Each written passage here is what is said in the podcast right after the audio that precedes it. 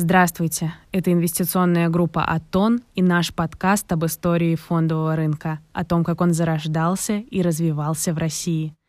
2020 год и низкие ставки по депозитам открыли для многих мир инвестиций с его доходностями. Но большинство россиян все еще с опасением относятся к биржам, акциям, облигациям и всему, что с этим связано. Мы хотим развеять все опасения и показать, что финансовые инструменты существуют уже несколько столетий и помогают уверенно наращивать капитал. История фондового рынка — это подкаст о том, как инвестиции стали такими, какими мы их сейчас знаем.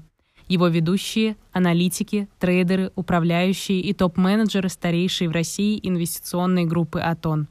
Мы уверены, что, зная историю, можно лучше понять, как работает современный финансовый мир и как инвестиции превращаются в единственную возможность сохранить и приумножить свои сбережения. Фондовый рынок является неотъемлемой частью истории дореволюционной России. Отмена крепостного права, строительство железных дорог, промышленный подъем, защита страны от внешних угроз были бы невозможны без инвестиционных инструментов. Присмотритесь. История страны неразрывно связана с финансовыми инструментами. Освобождение крестьян – это масштабная выкупная операция.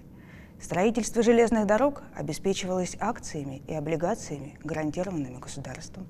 Промышленный подъем стал возможен благодаря деятельности многочисленных акционерных обществ.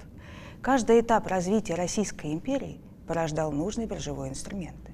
Верное и обратное – финансовые инструменты помогали стране развиваться. При Екатерине II Россия совершила первый займ за границей. Одолжила в Голландии 7,5 миллионов гульденов, чтобы воевать против турецкого флота.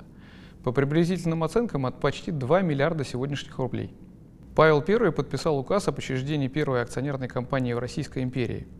Первый внутренний облигационный займ выпустил Александр I. Так постепенно складывался будущий фондовый рынок. Акции коммерческих банков стали излюбленной бумагой публики – при их размещении, кстати, случалась э, колоссальная переподписка. Представьте, при размещении акций Петербургского международного коммерческого банка в июле 1869 года на капитал в 1,2 миллиона рублей в течение трех дней поступило требование на сумму свыше 300. В итоге по разверстке одна акция досталась лишь тому, кто подписался на 292. В конце 18-го, начале 19 века в России была создана целая система банковских учреждений, выдававших ипотечные суды. Во многих произведениях отечественной литературы упоминаются поместья, земли, дома, которые закладываются и перезакладываются. Эта реальность обеспечивалась биржевыми инструментами. А что вы слышали о билетах выигрышных займов? Именно эти бумаги привлекали массовое внимание к бирже. Чехов, Достоевский и Бунин писали о том, как люди разного возраста, сословия и состояния мечтали быстро обогатиться.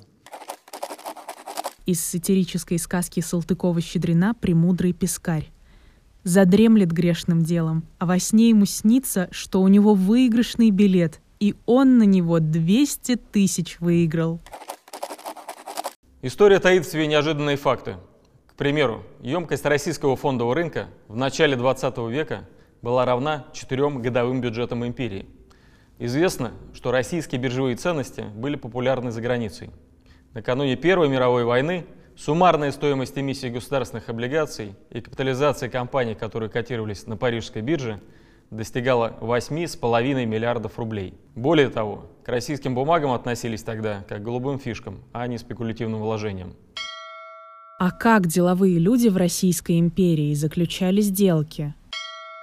Долгое время финансовые отношения в Российской империи строились исключительно на доверии, подкреплялись честным словом и личными гарантиями. Зарождение этических норм деловой культуры неразрывно связано с купечеством. Договорившись о чем-либо, участники сделки просто ударяли по рукам. Репутация купца часто была единственным гарантом выполнения обязательств. Честное купеческое слово было столь же значимым в их среде, что и понятие чести в дворянской. Честное купеческое слово неоднократно упоминалось в русской литературе – пьесе Александра Николаевича Островского «Беспреданница» Мокий Парменыч Кнуров, крупный делец и пожилой человек с громадным состоянием, обращается к Василию Даниловичу Выживатову, очень молодому человеку, одному из представителей богатой торговой фирмы, и говорит «Давши слово, держись, а не давши, крепись. Вы купец, вы должны понимать, что значит слово». Примеров честности и принципиальности в купеческой среде множество. Но есть и совершенно удивительные. Владелец Городищенской суконно-красильной фабрики Сергей Иванович Четверяков заслужил у современников репутацию самого выдающегося и кристально честного промышленника и общественного деятеля Старой Москвы. Однажды, это было в конце 1907 года, в московской прессе появились объявления. Сергей Иванович разыскивал кредиторов своего отца, чтобы отдать им долги по сделкам, некоторые из которых были заключены более 30 лет назад. Когда он расплатился со всеми, кого смог отыскать, деловое сообщество отреагировало на это красноречивым жестом. Товариществу Четверякова был предоставлен неограниченный кредит для любых его начинаний. Это позволило Сергею Ивановичу за три года модернизировать производство и оборудовать его самыми совершенными машинами. А вот другой пример.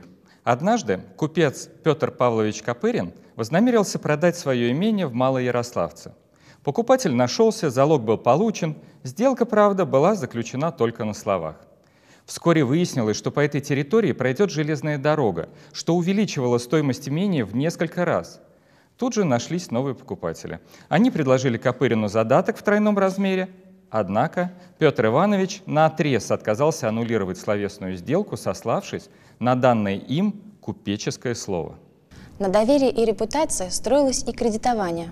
Банки знали своих клиентов. Перед началом сотрудничества просили рекомендации. Нередкими были случаи, когда купец пользовался только кредитным капиталом. Кредитор сам решал, доверить капитал этому предпринимателю или нет.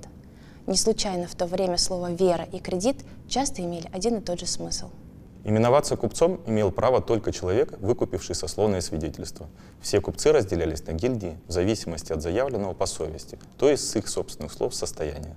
Значение репутации в купеческом обществе было крайне высоким. С 1807 года купеческое общество могло, не дожидаясь решения суда, общим приговором исключить купца из гильдии. Это влекло за собой потерю права на предпринимательскую деятельность и иммунитета от телесных наказаний.